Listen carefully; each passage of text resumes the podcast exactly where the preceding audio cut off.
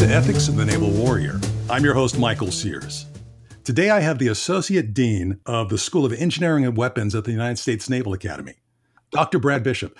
Brad, welcome to Ethics in the Naval Warrior. Thanks for having me. You know, this is going to be a very timely and very interesting discussion.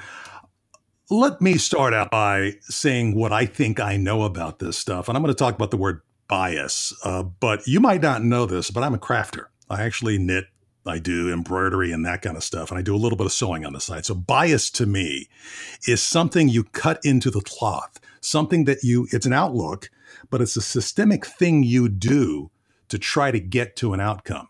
Now, today we're talking about cognitive bias. What's that? So, a cognitive bias is a way that your brain works to control its interaction with the world. And, and these biases are built psychologically and neurologically by thousands of years of evolution and by social interaction. But what they do is they affect the way you perceive and interact with the world. And the bias changes for you the way the world is perceived fundamentally rather than thinking about the world as a concrete set of identifiable truths, the brain interprets what it sees in different ways, and the biases affect the way that that interpretation is carried out. Let me let me ask you something. So we actually we get input to our neurons, millions of inputs a day, right? Is that is that part of the problem? So absolutely. The the difficulty is with the sheer amount of data and information that comes into your brain on a regular basis.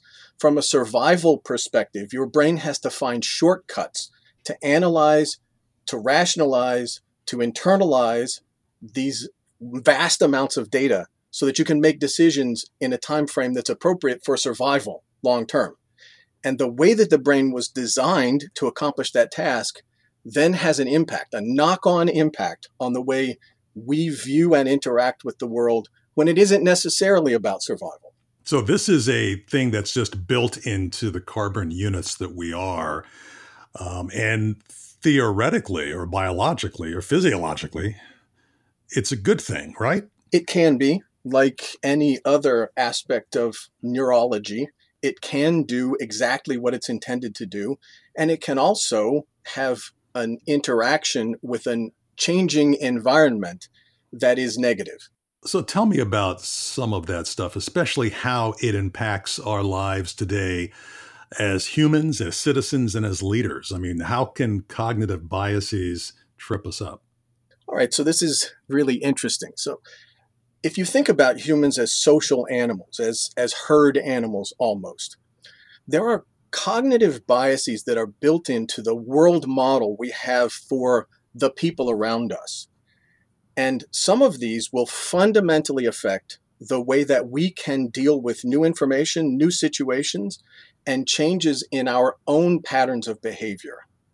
So, as an example, there's a, a commonly known bias called projection bias. This came from uh, an article in 2003, uh, Loewenstein, O'Donoghue, and Rabin. And they, they talk about the idea that humans believe that their future self will have the same tastes, the same opinions as their current self, right? Because we imagine ourselves as this sort of static entity in an environment and we build a model for ourselves that says this is who I am and what I am, and therefore I can structure my interaction with the world in a in a way that makes sense for me. So the bias that's built into your head says you don't have to worry about you changing a lot over time. You're going to be more or less the same person 5 years and 10 years from now as you are now. So you can make decisions based on that. That's an example of a bias that we build into our own brain we exaggerate how much we're going to be the same in the future. Mm-hmm. Mm-hmm. So I have an outlook at some point in my life that I assume I'm going to maintain for the rest of my life. That's correct. And the reason that we suffer under this particular bias is because we, we underappreciate the value of adaptation. We think that changes that occur in our lives are going to be much more catastrophic than they really are so that a change in our situation years from now, we will dramatically overestimate its impact on, let's say, our quality of life. So we think of ourselves instead as something that's much more fixed and rigid, whereas in reality, we're very adaptable, we're very flexible, and we change greatly. But our brain doesn't expect us to do that. So, so you're talking about ourselves. What about our perception of others? So this is a really interesting corollary now. There's another bias. It's called consensus bias. You can find a nice paper from 77 by Ross, Greene, and House that talks about consensus bias. And it says, I expect people around me that I think of as rational beings to come to the same conclusions that I do. And as long as they do that, I don't assume anything about them, right? I don't assume characterological impact. If I like broccoli, I assume other people are going to like broccoli. And if they do, it's a it's a neutral for me in thinking about them. But if they don't like broccoli, if their opinion is different than mine, I tend to attribute that to a characterological problem. So, people who are like me who make the decisions that I make, eh, that's great. People who make other decisions, I think of that as an indication of a character flaw or a behaviorological impact of, of their character. Now, is that a biological or neurological phenomena, or is that a cultural phenomena? Perhaps it's both. It's it's a great question, and I think personally, I feel like it's both right? It's partially built from the idea that over time, in order for us to cohese as a society, we have to share some fundamental piece of our model of the world, of our interaction with one another, of our choices and decisions. And then partially, it's I think of myself as a rational actor. And once I have made this decision, if other people have made other decisions there are only really two options I'm wrong or they're wrong. And it probably isn't me. so there's the rub. It's probably not me, so I'm assuming it's them. And how does that affect me as a leader and as a person? Right. So so this ties into what's called the fundamental attribution error. And that's where we really overemphasize personality and character on behavior. People make decisions because there is this thing about them. And if you tie these all together, I think I'm always going to feel the same way. Other people ought to feel the same way. And if they don't, there's probably something characterological that's driving them. So that's the first piece of this puzzle. And then there's another piece. And this is really the kicker. This one is purely neurological. It is purely about the way your brain handles information. So there's a really interesting study by Hershfield and, and many others that looks at the portions of your brain that you use when thinking about yourself and other people. So these studies all used functional magnetic resonance imaging, which is fMRI, just a way in which we can look at the portions of the brain that activate when you're carrying out certain activities or thinking certain thoughts. And the study that they did showed that there was a specific portion of your brain that lights up when you think about yourself. It's the medial prefrontal cortex. Not so important exactly which part that is. When you think of you, it's very active. When you think of other people, the activity goes down. When you think of other people that you have nothing in common with, the activity drops off precipitously. All right, that makes sense. You're using a portion of your brain to think about yourself. But the really tricky part is when you think about yourself in the future, the activity in the medial prefrontal cortex drops.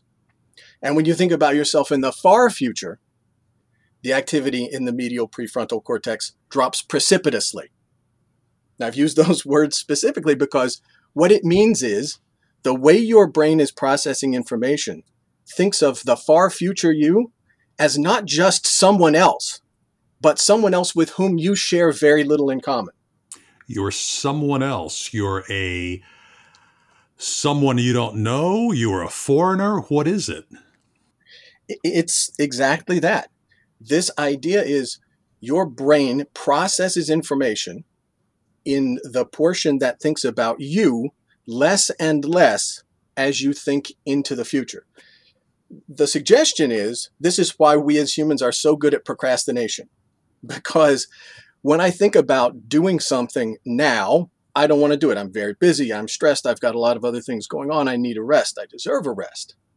When I think about the me in the future, that me is probably really rested and really ready and excited to do this work. I wouldn't want to deprive him of the chance to do it. And as it gets further and further in the future, it's somebody I hardly even know. And so it's easy for me to say, I'll let that person do it. That person will be ready to write the report. That person will undoubtedly be ready to start their diet. That person who I don't really associate with in any way can handle all of these problems and I will take my well deserved rest. This is a piece of the way your brain works. And that's what's so interesting about it is that it's not conscious. It's hardly even subconscious. It's literally structurally the way your brain works. So the brain is telling a story here. You know, the fMRI is telling a story based on what your thoughts are. Is there a way for the conscious person, your conscious self, to manage that or to change it, to, to work faster, earlier, sooner, better? Well, just like anything else, being aware of a bias helps you understand and see its impact, but only if you're very conscious about making choices. So that when you sit down and say, I'm going to decide whether or not I want to write this report right now, and your natural instinct is to push it off. You have to pull back on that a little bit and balance it with an understanding of the way your brain is working. So rather than simply based on the facts of the matter, I have time now, I could do it now, I have time tomorrow, I could do it tomorrow. Your internal bias is going to push you to do it tomorrow. And you have to balance that with an understanding of that existence of that bias so that you can make the rational decision if you accept your bias, does that mean you're a bad person? Not necessarily. In, in, this case, I wouldn't even call this particular portion of our discussion a bias, right? It's just a way that your brain works. The biases, if you embrace them and say, this bias is right and correct and good, I think that there's some challenges with that. But the best part of this discussion is we can now tie these things all together right? So if we go back to our original thoughts, projection bias says the future me is going to feel the same as I do. The neurological portion says my brain is going to think of that future me as a different person. And then consensus bias says that different person should really feel the same as I do. And if they don't, there is something wrong with them. Now, you think about the trap that that makes in your neurological structure. It says if you think a particular way right now, changing the way you think in the future, accepting the idea that you could change the way you think in the future, means there's something wrong with you, characterologically, either now or in the future. And that's something that's very difficult for the brain to process the idea that there is something wrong with me. So this is a trap, and it's built neurologically and psychologically by a combination of the way your brain works and processes information and the way the neurology, the, the neurological connections are set up. So, Professor, I feel like you're telling me that I'm trapped. Am I trapped here? you're not really trapped unless you accept the trap, right? You really have to allow yourself to fall into it and buy into the biases and, and the way your brain works. And so I like to think about it this way. When you are presented with a new idea, a new situation, you form an opinion. It's impossible to not form an opinion. But in order to avoid falling into the trap of these biases, the best thing that you can do is not hold that strongly, to somehow in your brain separate an opinion from something that is a more considered, more integrated part of you.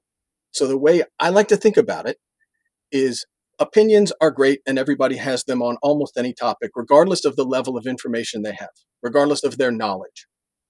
But a position is something else. A position is something that you take. Think about it in military terms.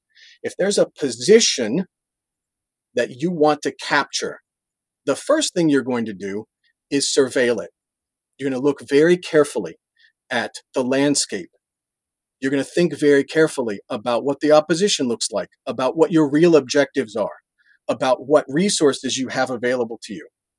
And you're going to make a decision about whether or not to capture that position, how much you're going to invest in capturing it.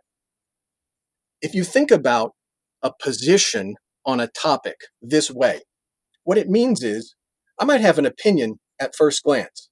I glance at the hill and I think we could probably take that hill. That's an opinion. Then I do my surveillance, I do my reconnaissance, I do my investigation. and I decide how many resources and how much effort to invest on taking the hill. And then I take it. That's doing your research. That's listening to your experts. That's listening to the information that's available from many different sources, including those who disagree with you, without saying, these people who disagree with me have something wrong with them. Because my opinion is very lightly held. But once I take my position, then I have invested myself, my character, and integrated it with my person. We should be very cautious in taking positions until we have spent the time that is necessary to really do it right. There are times when you can recognize there were factors that you didn't take into account. You might have to fall back from that position. If in my mind I am constantly living in a world where my final position is movable without saying, just because someone disagreed with me, there's something wrong with them, then I can adjust it over time. I can get out of the trap that my brain has set for me, thinking of my future me as a different person who must have the same opinions as I have, or there's something characterologically wrong with them. It's a different construct, it's a different way of viewing things. So when you're presented with new challenges, new ideas, new situations, hold an opinion, but hold it lightly. And then start looking for the right position. Invest carefully and then hold it until it doesn't make sense anymore and give it up. There's nothing wrong with you if you changed your position. Brad, I get it. And there's more to the story here. We've got to talk more about this stuff. Uh, I hope you'll be able to come back and let us continue this discussion about cognitive biases. Thanks for having me, and I'm happy to talk anytime.